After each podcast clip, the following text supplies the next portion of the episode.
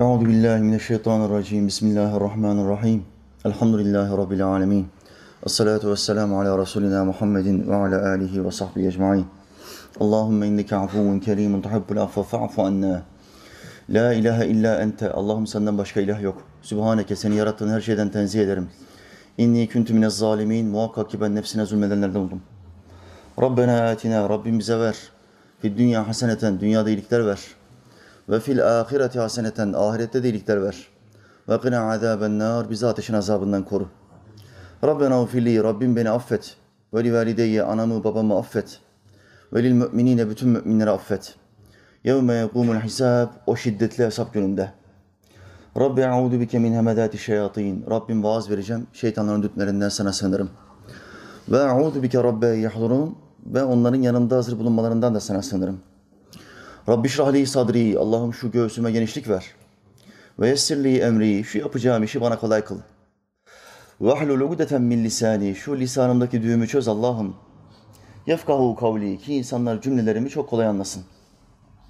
Amin ya mu'in bi hurmeti Taha ve Yasin. Yerleri ve gökleri aletsiz yaratan Allah'ımıza yarattıklarının nefesleri adedince hamdü senalar olsun. O Allah ki Adem'in Allah'ı, Şiit'in, İdris'in, Nuh'un Allah'ı, Hud'un ve Salih'in Allah'ı, İbrahim'in, Lut'un, İsmail'in Allah'ı, İshak'ın, Yakub'un ve Yusuf'un Allah'ı, Eyyub'un Allah'ı, Şuayb'ın, Musa'nın ve Harun'un Allah'ı, Davud'un, Süleyman'ın, İlyas'ın ve Elyasa'nın Allah'ı, Yunus'un, Zekeriya'nın, Yahya'nın ve İsa'nın Allah'ı ve adı dört kitapta ölmüş olan son peygamber Ahmet'in Allah'ı sallallahu aleyhi ve sellem. Allah'ımızın bütün peygamberlerine selam olsun. Bu akşam Rabbim nasip ederse Mücadele suresinden bir ayet okuyacağım. 11. ayeti kerime. Allahü Teala Hazretleri bu ayeti kerimede derecelerimizi nasıl arttırabileceğimizi bize öğretiyor. Bir tek edeple, bir tek edebi davranışla hem manevi derecemizi hem de ilmi derecemizi arttırabileceğimizi bize bildiriyor. Bu akşam inşallah bu ayeti kerimeyi okuyacağız. İdrak etmeye ve hayatımıza monte etmeye çalışacağız. Allah bu işi yapmayı bize kolaylaştırsın. Amin. O bir şeyi bir kuluna kolaylaştırırsa o kulu için bu çok basit ve kolay bir şey olur. Başkaları için çok zor gibi görünür ama onun için yapması çok kolay olur. Bir kuluna bir işi zorlaştırırsa başkaları için çok kolay yapılan bir iş olmasına rağmen o kul o işi yapmaktan iştinab eder, çekinir, korkar. Zor gelir, sıkıntı verir. Bütün iş Allah'ın kolaylaştırmasındadır. Sizin yapacağınız dualarda en başta hangi dua yapmanız lazım? Namaza başlayamamış olan kardeşlerim. Şu dua yapacaksınız. Allah'ım namaz kılmayı bana kolaylaştır. Amin. Bak Allah bunu sana kolaylaştırırsa o kadar basit ve kolay gelir ki yani benim çek- çekirdek çitlemem gibi, yemek yemem gibi, çay içmem, kahve içmem gibi, sütlü kahve içmem gibi. Diğer kahve çok sert geliyor, içemiyorum. Sütlü kahve çok keyifli. Bu bir keyif.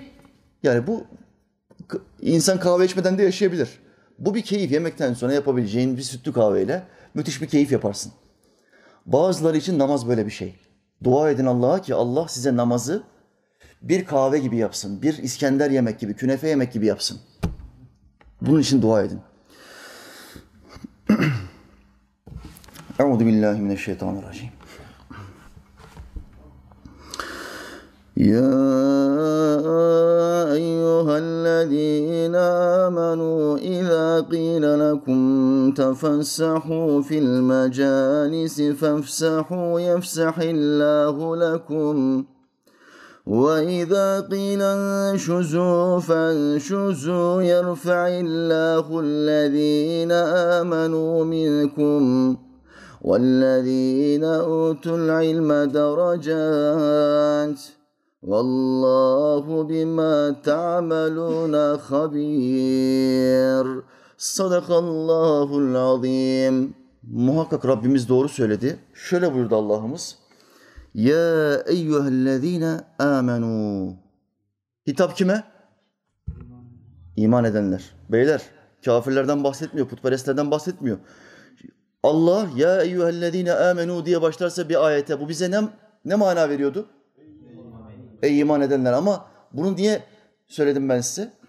Peşinden ne gelecek? Ey iman edenler diye başlarsa bunun peşinden ne gelecek bize?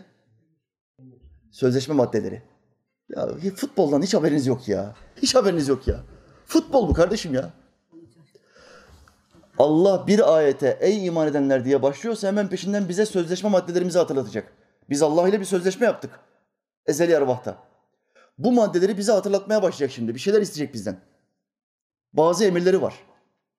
Bakalım devamına ne geliyor? Ey iman edenler! İza qile lekum size dendiği zaman, size söylendiği zaman tefessahu fil mecalisi yer açın. İçinde mecalisin. Mecalis ne demek Arapçada? Meclisler, toplantılar. Herhangi bir meclise girdiğinizde size birileri yer açın kardeşler dediğinde diyor Allahü Teala Hazretleri.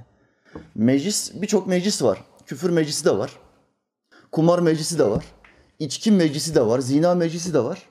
İlim meclisi de var. Allah'a şükürler edin ki sizi ilim meclisine getirdi. Rabbime hamdolsun.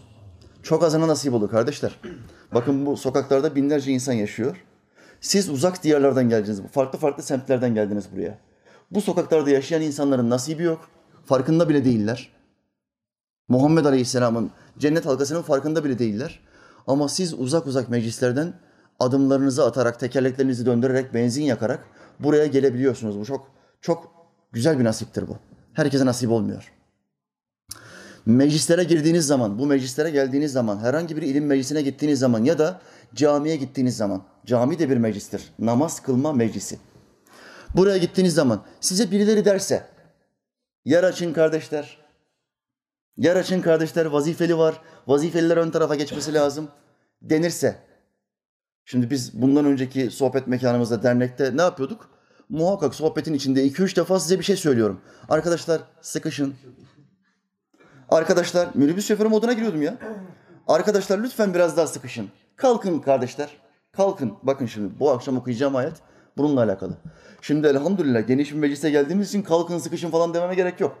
Burası biiznillah 700-800 kişiyi alır. Önceki yerde ne diyordum size? Devamlı arkadaşlar biraz daha sıkışın. Bak yeni insanlar geldi, bir posta daha geldi, biraz daha sıkışın falan diyordum. Siz de hiç itiraz etmeden toplanıyordunuz. Evet nefsiniz bundan hoşnut olmuyordu. Yüzünüzden belli. Ya üf be bir daha mı ya? Bana şekil yapmayın. Yüzünüzden okuyabiliyorum yani. Nefsiniz bundan hoşlanmıyor. İnsan dar ve sıkışık bir yerde oturmayı sever mi? Sevmez. Mesela safı tutmuşsun cuma esnasında. Safın tamam. Tam oturmuşsun safta.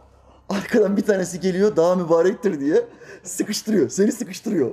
Sana bir omuz vuruyor. Öbür taraftakine bir omuz vuruyor. Şimdi tamam. Fazilet olarak bu daha faziletli bir şey. Sahabelerin omuzlarında nasıl oluşmuştu? Sıkışık namaz kıldıkları için. Allah Allah'ın selamı onların üstüne olsun. Tamam bu fazilet olarak, dini olarak faziletli bir şey. Ama gelin nefsimizle konuşalım. Nefsiniz bunu istiyor mu? Kardeşim arka tarafta kocaman cami var ya. Kocaman cami var. Sen niye beni sıkıştırdın ya? Diyor musun demiyor musun içinden? Kalpleri bile okuyabilirim bak. Kalpleri bile. İşin şakası bir tarafa. Kardeşler, nefis sıkışmaktan hoşlanmıyor. Nefis dar meclislerden, sıkışık oturduğu yerlerden hoşlanmıyor. Aksine geniş, rahat, ferah, yüksek tavanlı yerlerde oturmaktan hoşlanıyor. Bu yüzden Allah bize böyle kapılar açtı. Geçen hafta çok güzel bir camideydik. Herkes yayıla yayıla oturdu. Orada sohbetini seyretti. Evet cami çok soğuk, taş cami olduğu için çok soğuk bir cami ama Allah'ın izniyle her ay orada vaazımızı vereceğiz. Kışın biraz zorluk yaşayabiliriz ama yazın orada var ya klimaya falan hiç gerek yok. Muhteşem bir cami. Ayda bir defa bile olsa oraya gideceğiz bir izinle. Bunun dışında her hafta buradayız. Davetler olduğunda da yakın yerlere gideceğimiz zaman muhakkak ben geniş alanları tercih ediyorum. Siz sıkışmayın, o nefsiniz konuşmasın diye geniş alanları tercih ediyorum kardeşler. Haberiniz olsun. Allahü Teala diyor ki meclislere gittiğiniz zaman, size birileri dediği zaman, kalkın, yer verin dediği zaman, devam etti Allah'ım. Fefsehu yefsehillahu lekum. Siz de yer açın, yer verin ki sizin yer açtığınız gibi Allah da size aç, açıl, açılmalar versin. Allah da size açıklıklar versin. Allah da size açsın. Yesfehillahu lekum. Allah da sizi açsın. Ne demek hocam Allah bizi açsın ne demek? Kardeşler siz Allah'ın dini konuşulsun, dinlenilsin, insanlar rahat dinlesin diye yer açarsan, nefsinden fedakarlık yaparsanız, Allahu Teala size neyi açar biliyor musunuz? Göğsünüzü açar, göğsünüzü. O kalbinize bir açıklık verir, bir ferahlık verir. Hayatınız içinde bazı adamlar vardır. Çok nadirdir bu adamlar. Her tarafta içi sıkışık, problemli, sorunlu, telaş içinde, hep panik halinde insanlar görürsünüz. Ama durum ne kadar zorlu olursa olsun bu adamlar hep sakindir. Hep relaxtır. Hep relax. Hep geniş, hep rahat, hep huzurlu, hep sekinetli. Bu nereden geliyor? Allahü Teala Hazretleri bir kulun kalbine, göğsüne genişlik verdi mi? Ne olursa olsun, sınav miktarı ne olursa olsun bu kulun kalbi gönlü çok geniş. O kadar engin ve geniş bir kalbi ve anlayışı var ki her şeyi Allah'a teslim ediyor. Ve üf püf çekmiyor. Panik haline düşmüyor. Her gelen Rabbimdendir diyor. Bunun olabilmesi için meclislerde yer aç. Allah da senin kalbini göğsünü açsın. Biz her sohbetimizden önce hangi duayı okuyoruz? Musa Aleyhisselam'ın göğsüme genişlik ver duasını okumuyor muyuz? Göğsüme genişlik ver. Neden? Şimdi ben buraya geldim. Bütün haftam telaş içinde dünya koşturması. Onun faturası, bunun sözü, onun peşinde koşturma falan derken bütün haftam dünya için geçti. Buraya geldim Allah'ım senin dinini anlatmam lazım ama o dar kalıpla daralmış bir göğüsle anlatırsam yeteri kadar hikmetli konuşamam. Sıradan bir vaiz gibi olmak istemiyorum. Senin peygamberinin sahabeleri gibi geniş bir göğüsle, genişletilmiş bir kalple insanlara hikmetle konuşmak istiyorum. Benim göğsüme genişlik ver. Bu duanın manası budur. Allah göğsüne genişlik verirse çok ince ilmi meseleleri çok basit bir şekilde anlatabilirsin. O kadar basit anlatırsın ki karşındaki adam hayatında ilk defa sohbete gelmiş biri olsun. Çok basit ve kolay bir şekilde anlayabilir. Ve der ki işte burası. Benim hayatımı değiştirecek yer burası. Sen insanlara genişlik ver. Allah da sana genişlik verir. Başka neye genişlik verir? İşlerine genişlik verir. Ticaret hayatına genişlik verir. İstemez misin bunu? İstersen. O zaman camilerde insanlara genişlik ver. İlim meclislerinde insanlara yer ver. Ön tarafa mı geçmek istiyorsun? Tamam geç kardeşim kavgaya lüzum yok. Geç. Ben senden önce geldim ama olsun. İmam Razi Hazretleri ayetin tefsirine geldiğinde ayetin nüzul sebebini anlatırken Muhammed Aleyhisselam'ın başından geçmiş olan bir hadiseyi bize nakleder. Ashab-ı Suffa'yı bilirsiniz. Çok dar bir yer. Bizim geçen hafta geçen haftalarda sohbet yaptığımız kendi mescidimiz gibi çok dar bir yer. Sadece Suffa ashabı oraya geliyor. İlim peşinde olan sahabiler oraya geliyor. Haftalık sohbetleri var Muhammed Aleyhisselam'ın da. O sahabiler oraya geldiğinde sonra gelen bazı sahabiler Bedir ashabı derece olarak daha sonra Bedir'den sonra Müslüman olanlardan üstün oldukları için Muhammed Aleyhisselam'ın tam karşısına geçiyorlar. Ayakta bekliyorlar ve yüzüne bakıyorlar. Bu ne demek? Oturacak yer yok. Her taraf sıkış tıkış. Ey Allah'ın peygamberi, övgüler ve selam efendim olsun. Bizim için yer açar mısın? Bizim ismimizi söyleyip kardeşlerin arasında yer açar mısın? Hocam onların ne özelliği var? İslamiyet'te en kaliteli Muhammed Aleyhisselam'dan sonra rütbesi en yüksek olan dört tane insan vardır. Bunlar kimdir? Ebu Bekir, Ömer, Osman, Ali. Allah'ın selamı onların üstüne olsun. Bunlardan daha rütbeli, daha üst dereceli kimse yoktur. En üstte sevmemiz gereken en üstte dört zat bunlardır. Sonra derece olarak bir kademe aşağıda aşere-i mübeşşere vardır. On cennetlik.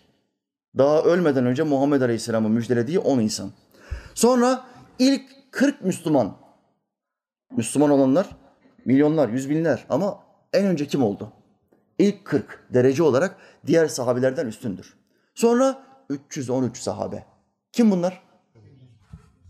Bedir ashabı. Bunlar Uhud ashabından da Hendek ashabından da üstündürler. İslam ordusunun en zayıf olduğu yerde canlarını ortaya koydular. İşte bunlar derece derece gelir. Muhammed Aleyhisselam da bu manevi derecelerini göz önüne aldığı için Bedir ashabına ve diğer saydığım gruba öncelik verirdi.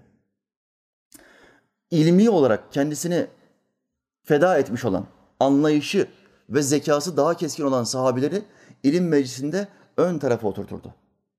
Sizden anlayışı güzel olan ve zeki olanlar bana yakın otursunlar. Hadis-i şeriftir. Neden Muhammed Aleyhisselam onları yakın istiyor? Benim anlatırken bütün vücuduma bakın. Yüzüme bakın. Hem dinlemekle ezberlemiş olacaksınız hem de yüzüme bakarak ezberlemiş olacaksınız. Bu tesir kitap okumakta bulunamaz. Hem görerek hem dinleyerek aldığın tesir sadece dinleyerek aldığın tesirden çok daha üstündür.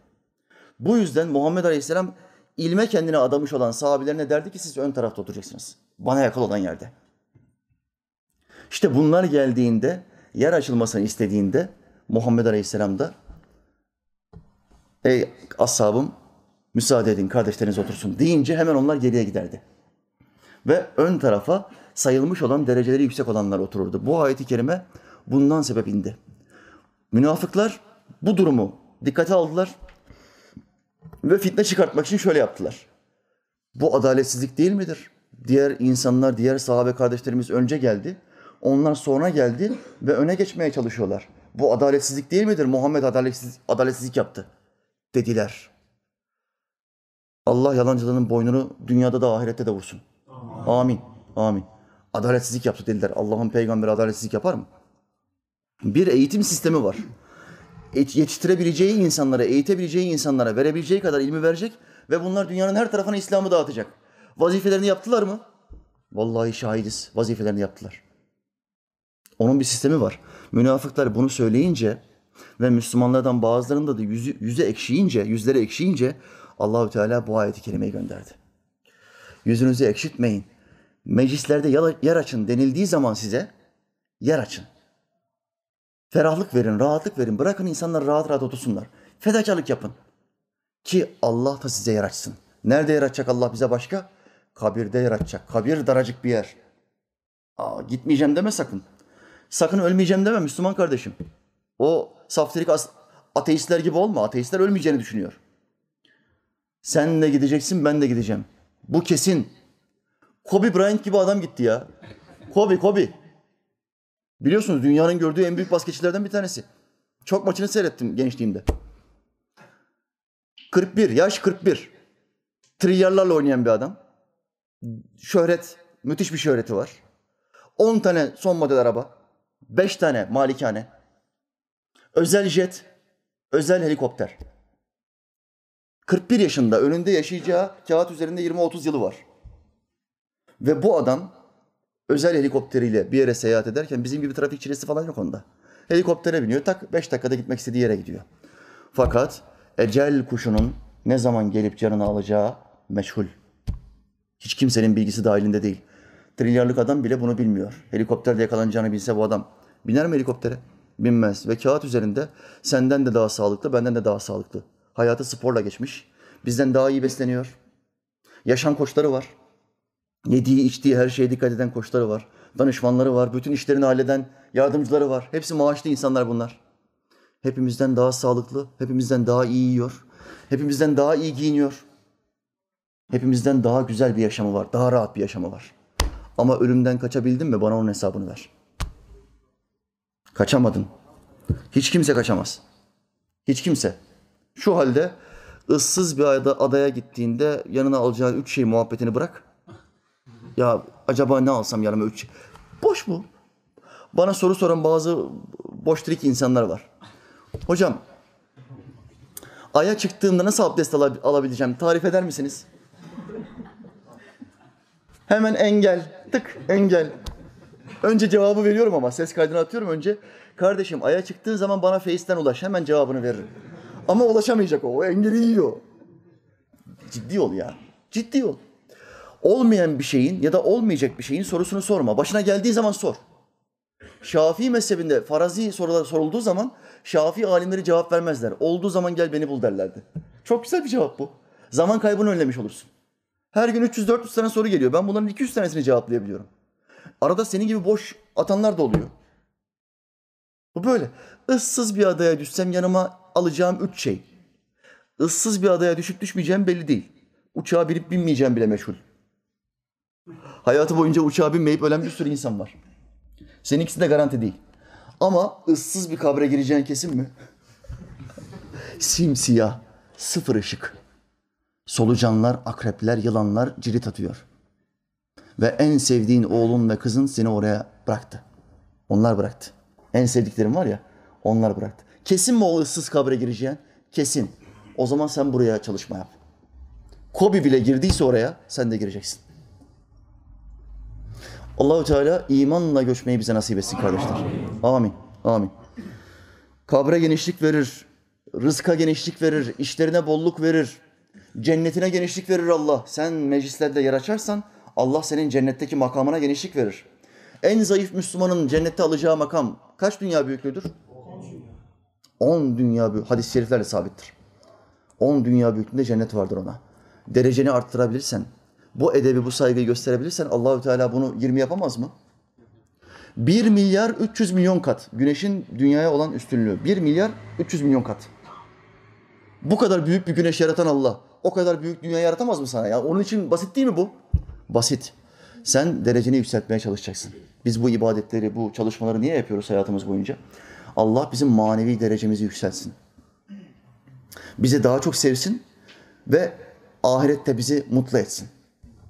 O cemalini her hafta değil, her gün göstersin. İstemez misin? Çok istersin. Çok istersin. Hem nasıl istersin biliyor musun? E, Bu öyle bir sevda, öyle bir aşk olacak ki cennette. Rabbimizin cemalini gördüğümüzde başka hiçbir şey istemeyeceğiz. Diğer lezzetlere yavaş yavaş alışmaya başlayacağız tekrar. Her defasında Allah'ın cemalini gördükten sonra diğer lezzetleri Allahü Teala bize tekrar tattırmaya başlayacak. Ama kalp hep Rabbimizin cemalinde. Bir daha ne zaman göreceğim? Aşık olduğum zatı bir daha ne zaman göreceğim? Hep bunu isteyeceğiz. Sonra lezzetlere yavaş yavaş alışacağız. Sonra cuma günü bir daha gelecek ve bir daha Rabbimizi göreceğiz. Yine her şey, bütün sevdalar aklımızdan ve kalbimizden yok olup gidecek. Ondan büyük bir sevda yok. Yaratıcınla buluşma. Yaratıcına kavuşma. İşte kardeşler, Allahü Teala Hazretleri diyor ki siz yer açarsanız ben de size genişlik veririm. Devam etti Allah'ım.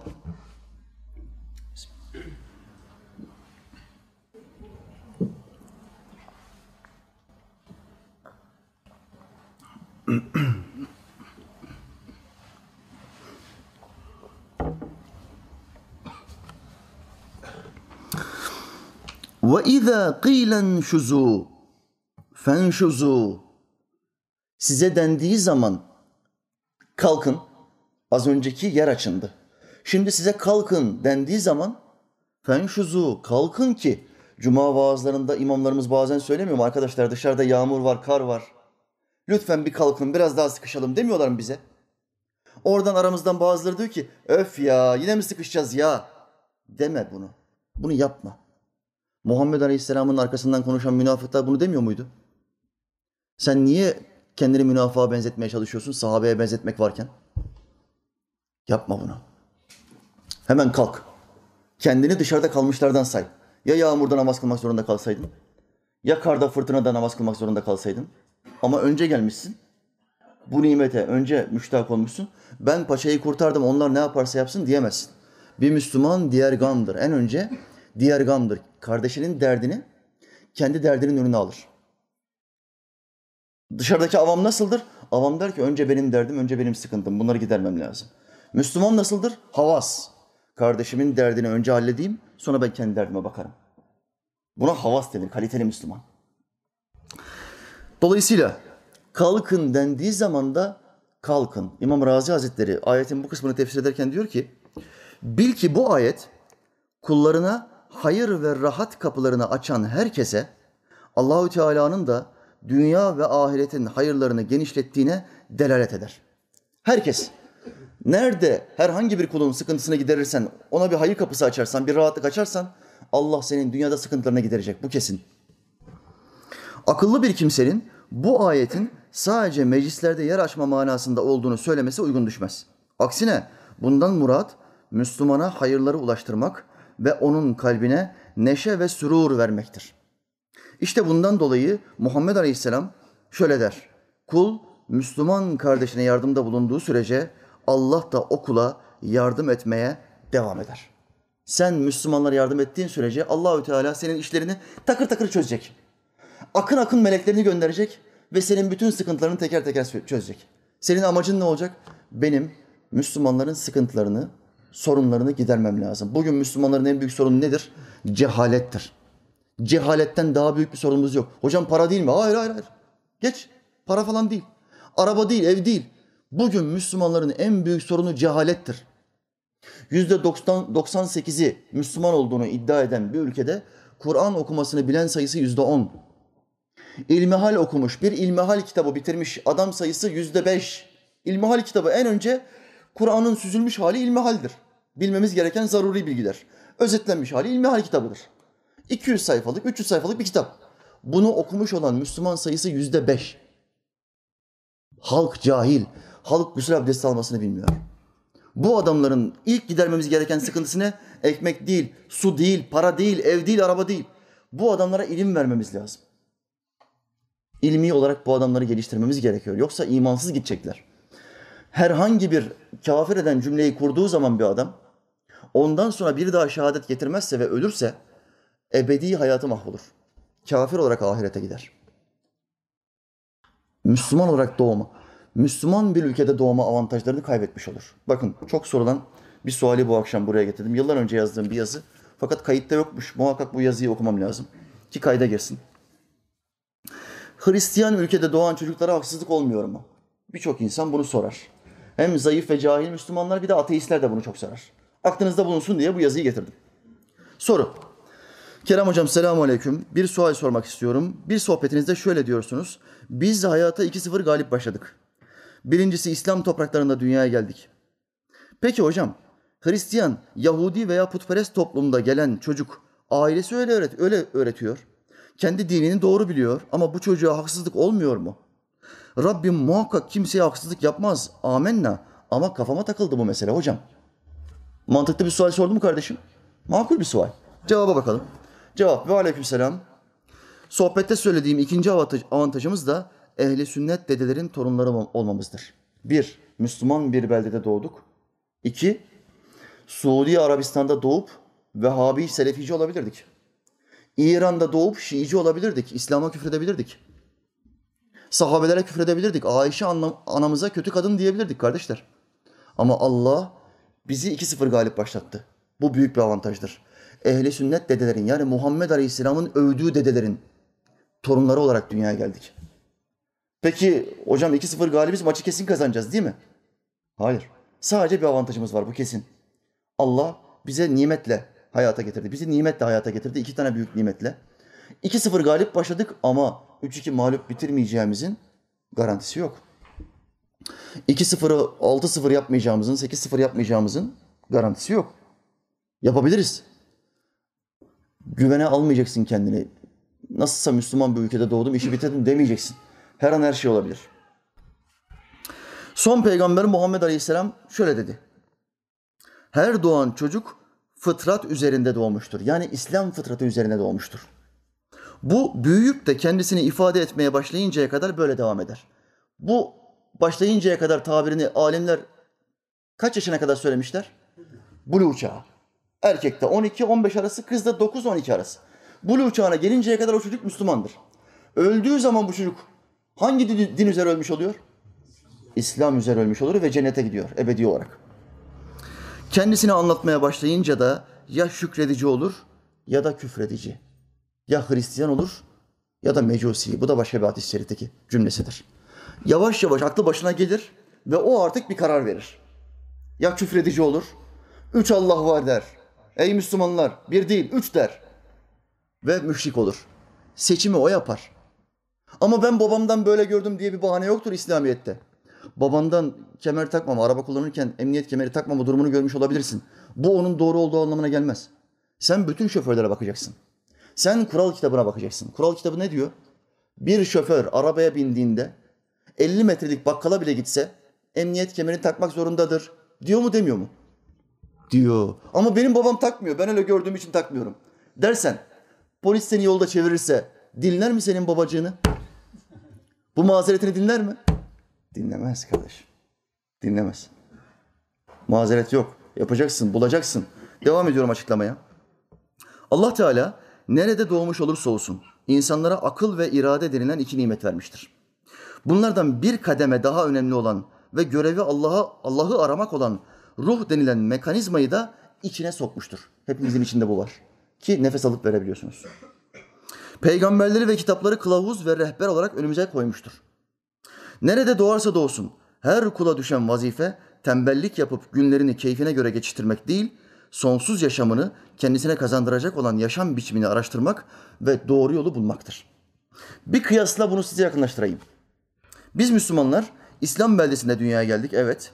Lakin bulunduğumuz yerler her ne kadar İslam beldeleri olsa da ehli sünnet akidesi dışında 72 sapık fırkanın akidesi de seçebileceğimiz yollar içindeydi.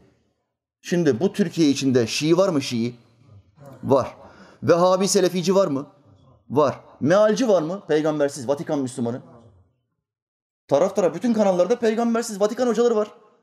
Biz yokuz orada. Bütün kanallarda Vatikan hocaları var. Peygambersizler. Vatikan'ın 3000 yıl hedefi Muhammedsiz İslam'dır.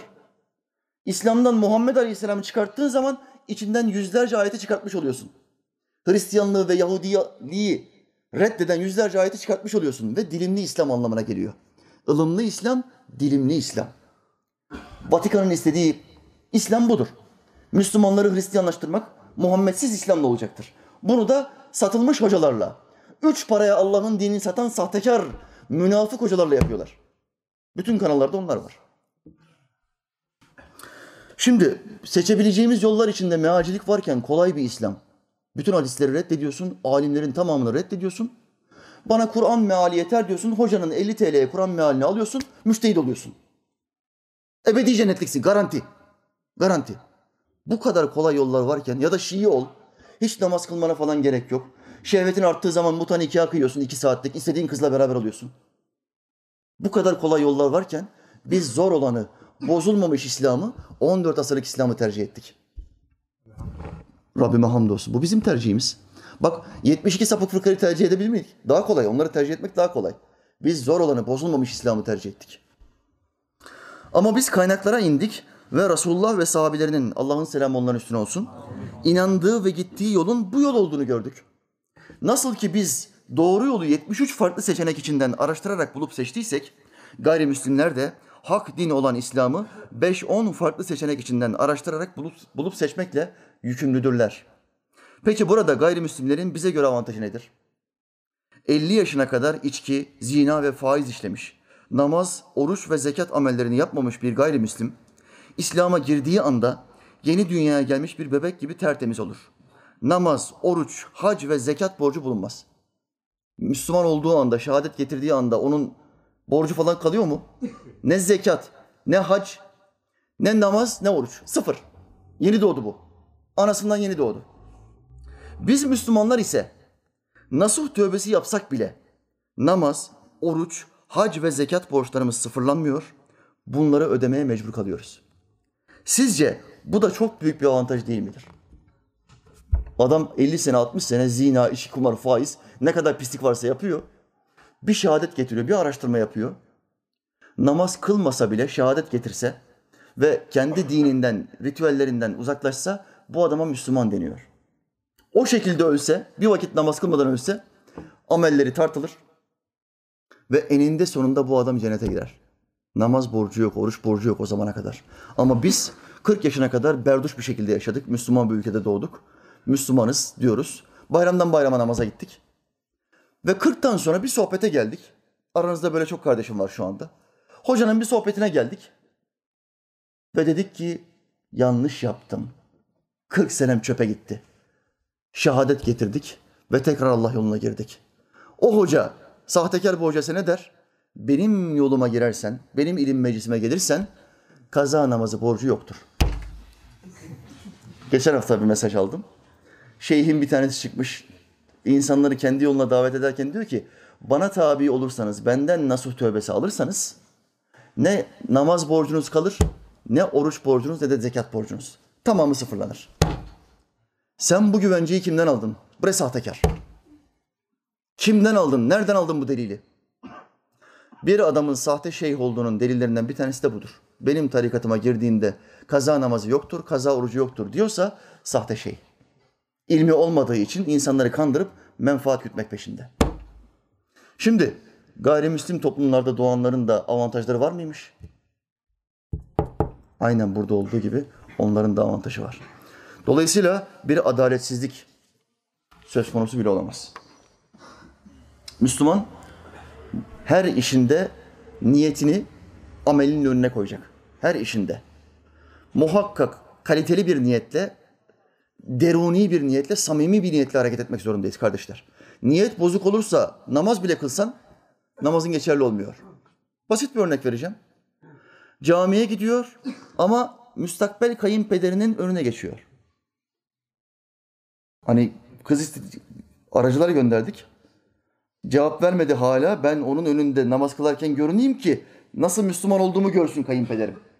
Bak kalbinde bu niyet var. Namaz kıldı mı bu adam benimle beraber ikindi namazını kıldı mı? Kıldı ama kayınpederine havacıva yaptı. Kayınpederinin önüne geçti özellikle beni gör diye bir sağa sola bir döndü şöyle. Bir endamını gösterdi. Ne oldu bu namaz? Bu namaz insan için kılınan bir namaz oldu. Yani riya namazı. Riya yaptı. Bu riya gizli şirk demektir. Bu konuda birçok sohbetim vardır. Niyetini bozuk yaptığı için Allah bu ameli kabul etmez. Kabul etmez. Bakın. Kadı İyad, Allah ona rahmet etsin, Şifai Şerif'te bir olay anlatır. Horasan emirlerinden bir zat vefat eder. Naiplerinden bir tanesi bu emiri rüyasında görür. Vefat eden salih kulların ya da zalim kulların yakınları bazen rüyalarında ibret olsun diye Allahü Teala onlara gösterir. Bu emir olan zatın naibi rüyasında emiri görüyor. İlk aklınıza ne gelir? Ne sormak gelir aklınıza? Bir yakınınızı gördüğünüz zaman, ölmüş bir yakınınız. Aklınıza ilk ne gelir? Ne sorarsınız? Sana nasıl muamele etti Allah'ım? Kabirde sana ne yaptılar? Bunu sorar mısınız, sormaz mısınız? İlk soru budur. Orada ne yersin, ne içersin sormazsın yani kardeşim. Orada dersin ki sana nasıl muamele ettiler? Emire diyorlar ki size nasıl muamele ettiler? Ne yaptınız kabirde? Emir diyor ki Allah beni merhametle karşıladı, günahlarımı affetti bir tek amelim sebebiyle. Bir tek şeyim sebebiyle. Dedi ki naip seni affolmana vesile olan amelin hangisiydi? Amel de değil dedi. Niyetim dedi, niyetim. Bir tek niyetim sebebiyle Allah benim bütün günahlarımı affetti. Naip rüyasında daha çok şaşırır ve der ki neydi o niyet bize de söyle. İbret alalım belki düzeltmemiz gereken bir şey vardır. Horasan emiri dedi ki bir gün ordumu teftiş için yüksek bir tepeye çıktım. Orduma tepeden baktım. Bakar bakmaz kalbimden bir düşünce geçti. Keşke şu ordumla beraber Peygamberin Muhammed Aleyhisselam'ın yanında Uhud'da cihad etseydim de peygamberimi koruyabilseydim. Bakın bu bir niyettir. Yapabilme ihtimali var mı? Zamanı geriye döndürebilmesi lazım. Mümkün değil. Ama sadece kalbinden bu niyet geçiyor. İşte bu niyetim sebebiyle Allah benim günahlarımı affetti. Bu, bu ihlas, bu samimiyettir kardeşim. Bu niyetinizi Allah yoluna sabit kılın.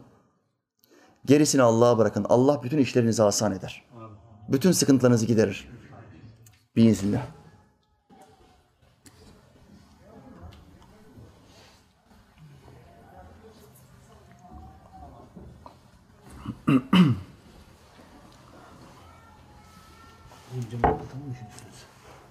Kardeşim onu bir kapatabilsen güzel olur.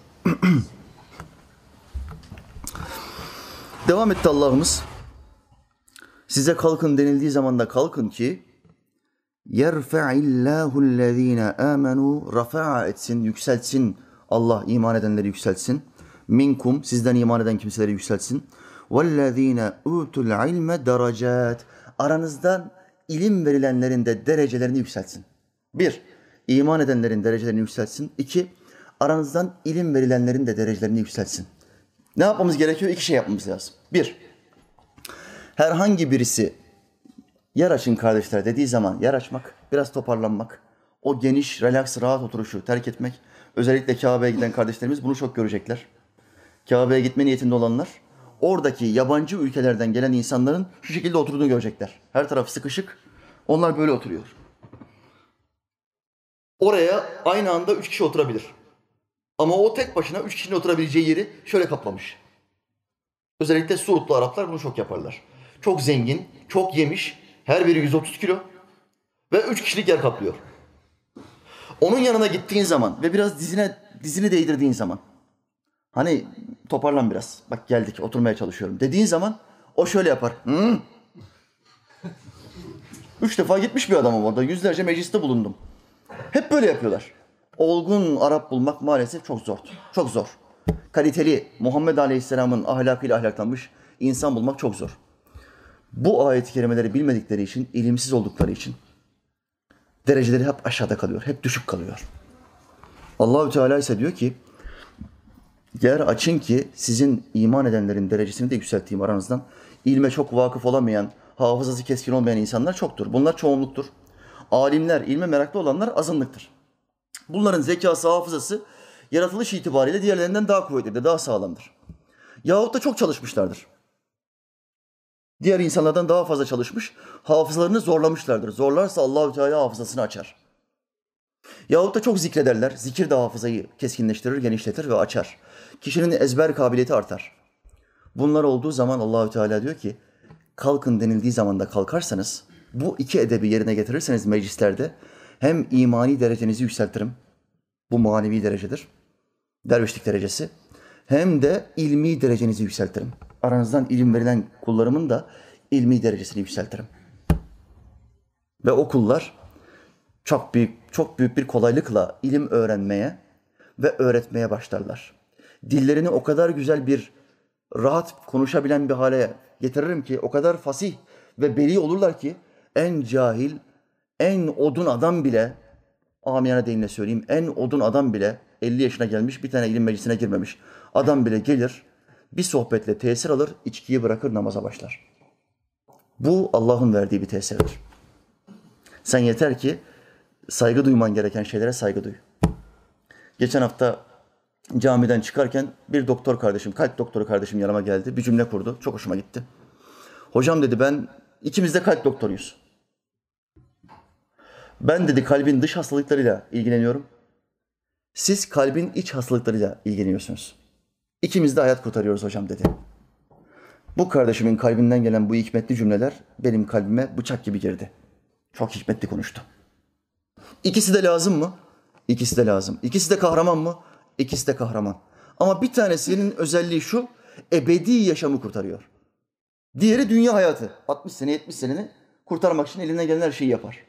O da ecele kadar. Ama diğeri, diğeri öyle bir sağlamcı ki ebedi hayatını kurtarmak için sana ilim veriyor. Hastalıklarını gidermeye çalışıyor. Sana bu hastalıkları nasıl yok edebileceğinin yolunu, yordamını göstermeye çalışıyor.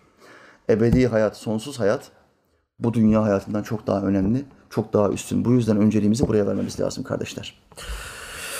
Şeytan o kadar hassas ki, o kadar ince, o kadar zeki ve o kadar ilimli ki bizim ilmimiz onun ilminin yanında çok basit, çok çok sıradan, vasat. Asla ilmi olarak, akli olarak onunla yarışa girmeye çalışmayın. Kazanamazsınız. Hep kaçın. Şeytanı gördüğün anda, münazaraya girme isteği olduğu anda şeytandan kaçacaksınız. Bazen büyük bir hayrı engellemek için sana küçük bir hayır yapmanı söyler. Mesela o akşam ilim meclisine gideceksin, sohbet akşamı. Salı akşamı gelmiş, salı akşamı ne yaparsın? Muhakkak ilim meclisine gidersin. Haftada bir akşam muhakkak ilim meclisinde olmak zorundasınız. Alimlerin yanında, hocaların yanında, sadıklar, sadıkların yanında olacaksınız. Her hafta en az bir kere. Bir kere olsan haftanı kurtarırsın. Şeytan der ki sana, sen bu akşam ilim meclisine gitme, otur evinde Kur'an oku. Kur'an okumak basit bir amel midir, kötü bir amel midir? Çok güzeldir. Her harfine 10 sevap alırsın. Abdestli okursan 50 sevap alırsın. Kur'an-ı Kerim'den her harfe abdestli okudun mu 50 sevap alırsın. Ezberden abdestsiz okudun mu 10 sevap alırsın her harfine. Namazdayken her harfe 100 sevap vardır. Çünkü o namaz, namaz içindedir. O sana der ki gitme bu akşam sohbete evinde Kur'an oku. Sen de eğer akıllı ve keskin zekalı bir adam değilsin ya doğru be. Şimdi orada sıkış tıkış terleyeceğiz falan boş ver. Gerek hocanın bayat esprileriyle falan uğraşmayalım falan dersen evde kalırsan kazandın mı kaybettin mi? Vallahi kaybettin. Çünkü Kur'an-ı Kerim'i okuduğun zaman sadece sevap kazanırsın. İlim meclisine geldiğin zaman Kur'an'ın içini öğrenirsin, içini. içeriğini öğrenirsin. Ayetlerin menşeini öğrenirsin. Neden geldi? Benden Allah ne istiyor? Allah'ın muradı ne? Bunu öğrenirsin. Şeytan hangisinden rahatsız olur? İçeriğine inmenden rahatsız olur. İlimlenmenden rahatsız olur. Çünkü bilgi güç demektir. Şeytana karşı güçlenmeni şeytan asla istemez. Çin, Amerika, Rusya bizim güçlenmemizi, atom bombası yapmamızı ister mi? İstemez. Yapacak mıyız? Allah'ın izniyle yapacağız. Helikopteri yaptık. Şimdi uçağı yapıyoruz. Uçak gemisini yapacağız. Denizaltıyı yapacağız. Peşinden nükleer bombayı da yapacağız. Çin'in lideri biz Müslümanlardan dua istemiş. Hadi gelin bir dua edelim. Allah sizin bin türlü belanızı versin. Allah bu mikropların mutasyonunu arttırsın. Bu mikroplar yüz farklı çeşit farklı mikroba dönsün. Ve soykırım yaptınız. Uygur Türk'ü kardeşlerimizin kaç tanesine soykırım yaptıysanız, kaç tane kadına tecavüz ettiyseniz bin mislini sizin soyunuzdan çekip alsın Allah'ım. Amin ya muayyin. Sen ne yüzle bizden dua istiyorsun? Utanmaz rezil soykırımcı. Hitler'in çekik gözlü versiyonu. Ne yüzden ne yüzle bizden dua istiyorsun ya? Farelerin çocukları kalkmış Müslümanlardan dua istiyor. Farelerin çocukları, yarasaların çocukları. Allah sizi helak etsin. Amin. Amin ya muayyin. Kur'an hürmetine ya Rabbi. Bu kafir devletleri helak et Allah'ım. Amin. Amin. Dünyada katletmedik Müslüman bırakmadınız. Adamların silahı yok, bir şey yok. Erkeklerini aldılar. Yüz bin yüz bin kamplara koydular. Yüz bin yüz bin. İşkenceler, soykırımlar, öldürülmeler. Kızları da aldılar her eve kadınlarına birer ajan koydular. Asimile edecekler. Kadınları hamile bırakacaklar Çinlilerle. Bir ırk, bir Müslüman Türk ırkı Çinli olacak. Baş kaldıranları, baş kaldıranları öldürdüler. Ve sonra kalktılar bunlardan dua istediler. Biz size bol dua ediyoruz merak etmeyin. Çok dua ediyoruz biz size. Kadar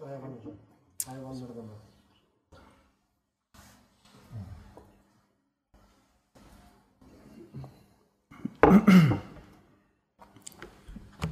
Sohbet meclisine gitme diyor, evinde Kur'an oku diyor ama ilim meclisine gelmek ve Kur'an-ı Kerim ayetlerini okumak, öğrenmek, anlamak ve yaşamak Kur'an'ı yüzünden okumaktan çok daha üstündür. Bir hafız düşünün. Her hafta hatim indiriyor hafız. Ama beş vakit namaz kılmıyor. Öbür tarafta da cahil bir adam var.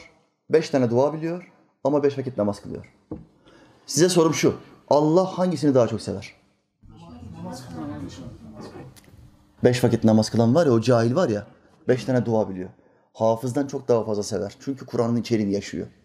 Hafız sadece ezberini almış ve tekerleme yapıyor. Devamlı okuyor. Sevap kazanayım, sevap kazanayım. İçine bakar mısın şunun? Şu kitabın içine bakar mısın? Allah senden ne istiyor öğrenir misin lütfen? Lütfen yanıma gelir diz çöker misin? Yok. Yok ben hafızım. İhtiyacım yok ilme. Namaz kılmıyorsun daha. Nasıl ihtiyacın yok? Senin çok ciddi bir terbiyeye ihtiyacın var. Bir mürebbiye ihtiyacın var.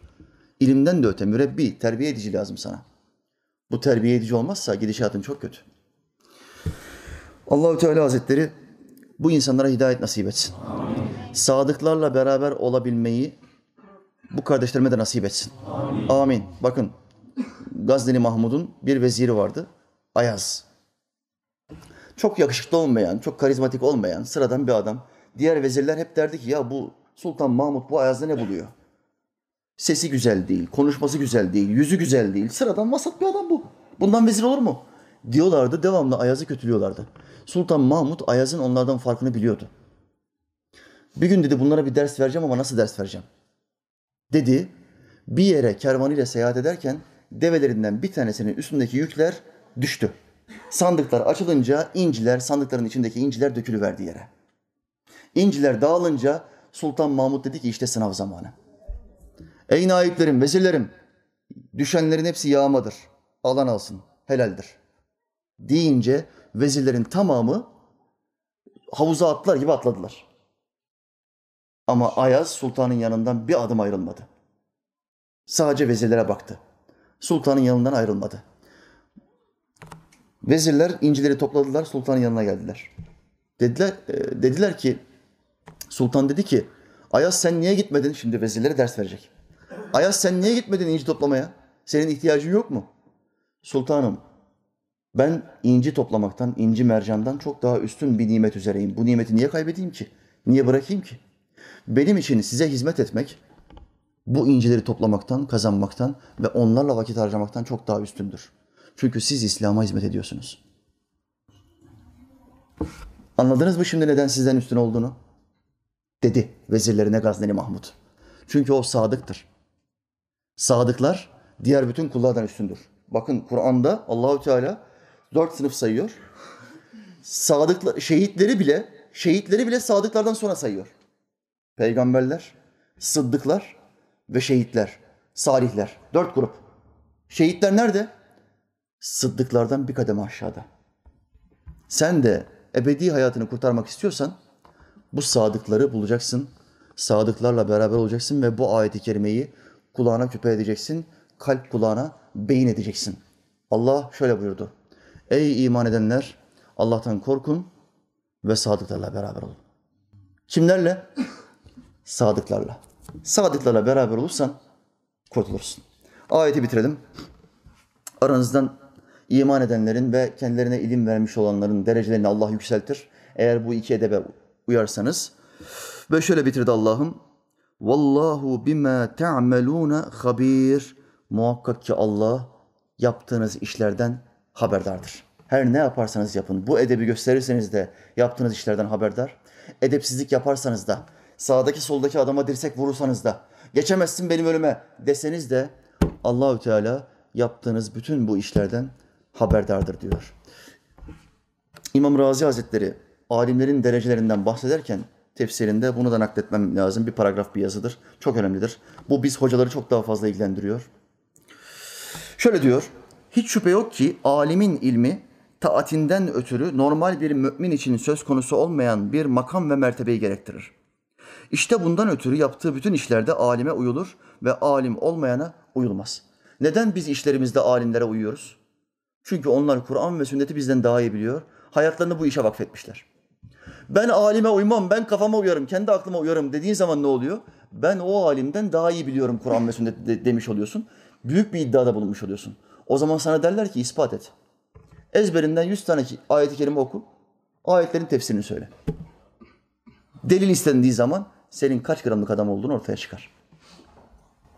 Çünkü alim haram ve şüpheli şeylerden kaçınma yollarını, başkalarının bilemediği nefsi hesaba çekme yollarını bilir. Yine o ibadette başkalarının bilemediği huşu ve tesellül keyfiyetini de bilir. Yine o başkasının bilemeyeceği tevbe keyfiyetini, vaktini ve nite- niteliklerini de bilir. Öte yandan bu kimse başkalarının aksine boynuna düşen haklara riayet eder.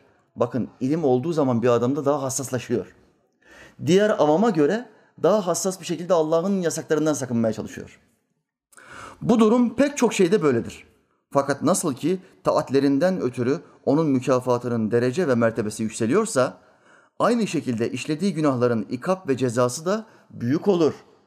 Sıradan sokaktaki bir avamın küfür etmesinden alacağı günahla bir hocanın, bir alimin küfür etmesinden alacağı günah aynı olur mu?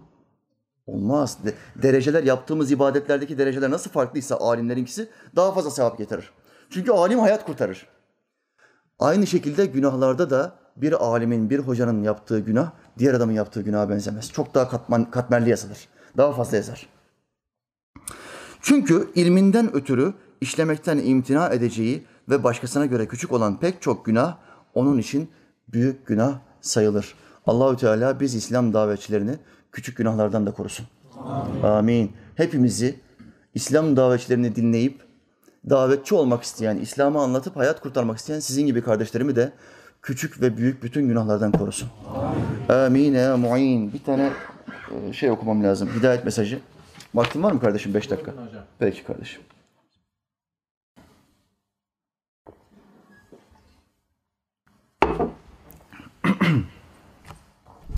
Hocam Allah sizden razı olsun.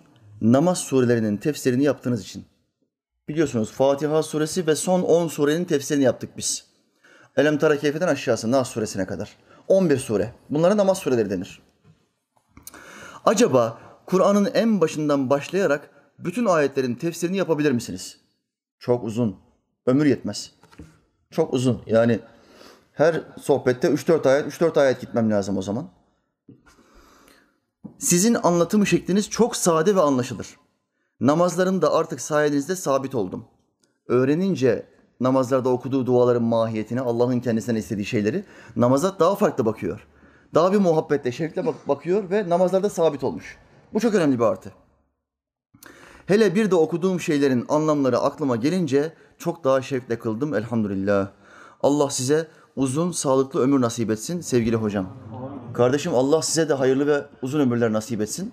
Ömrünüze bereket versin ki daha çok insana İslam'ın hükümlerini ulaştırabilirsiniz. Tefsir meselesine gelince evet benim her sohbetim zaten tefsirdir. Bir ayet ya da iki ayeti tefsir ederim. Bazen konu bütünlüğü bozulmasın diye 3-5 ayete kadar çıkarım. Fakat hep farklı farklı, Kur'an'ın farklı yerlerinden alırım. Çünkü gündemi takip ediyorum. Gündeme bakıyorum. Ne konuşmam lazım? Bu hafta insanlara ne anlatmam lazım diyorum. Ona göre ayetler seçiyorum. En baştan başladığım zaman gündemi takip edemeyebilirim. Kaçırabilirim. Geçmişten bahsederim. Gündeme yansımasını söyleyemem. Bunu da istemiyorum. Gündem ile beraber ilişik olan ayet-i kerimeleri konuşmaya devam edeceğim inşallah. Hayatımın sonuna kadar tahminimce yarısına kadar falan e, yapabilirim diye tahmin ediyorum. Kur'an-ı Kerim'in yarısını. Belki 2000, 3000 ayet civarı tefsir edebilirsem kendimi çok nasipli zannedeceğim. Çok nasipli sayacağım. Daha eski sohbetlerde, kayıt altına alınmayan sohbetlerde de her hafta bir iki ayet-i kerime tefsir ederdim. Fakat kayıt geç alındı. 2013-2014 civarı alınmaya başladı kayıtlar. Ondan öncesi silindi tabii ki. Bundan sonraki hayatımızda da yine bir ayet, iki ayet her hafta okuyacağız. Bunların tefsirini yapacağız biiznillah. Muhammed Aleyhisselam'dan ve alimlerden ve sahabilerden nakillerle Allah'ımızın bizden muradının ne olduğunu idrak etmeye, anlamaya ve yaşamaya devam edeceğiz biiznillah. Allahü Teala öğrenip yaşamayı bize kolaylaştırsın. Amin ya muin. Ben buna karşı sizden bir ücret istemiyorum. Benim ücretim ancak beni yaradan aittir. Velhamdülillahi Rabbil alemin. El Fatiha.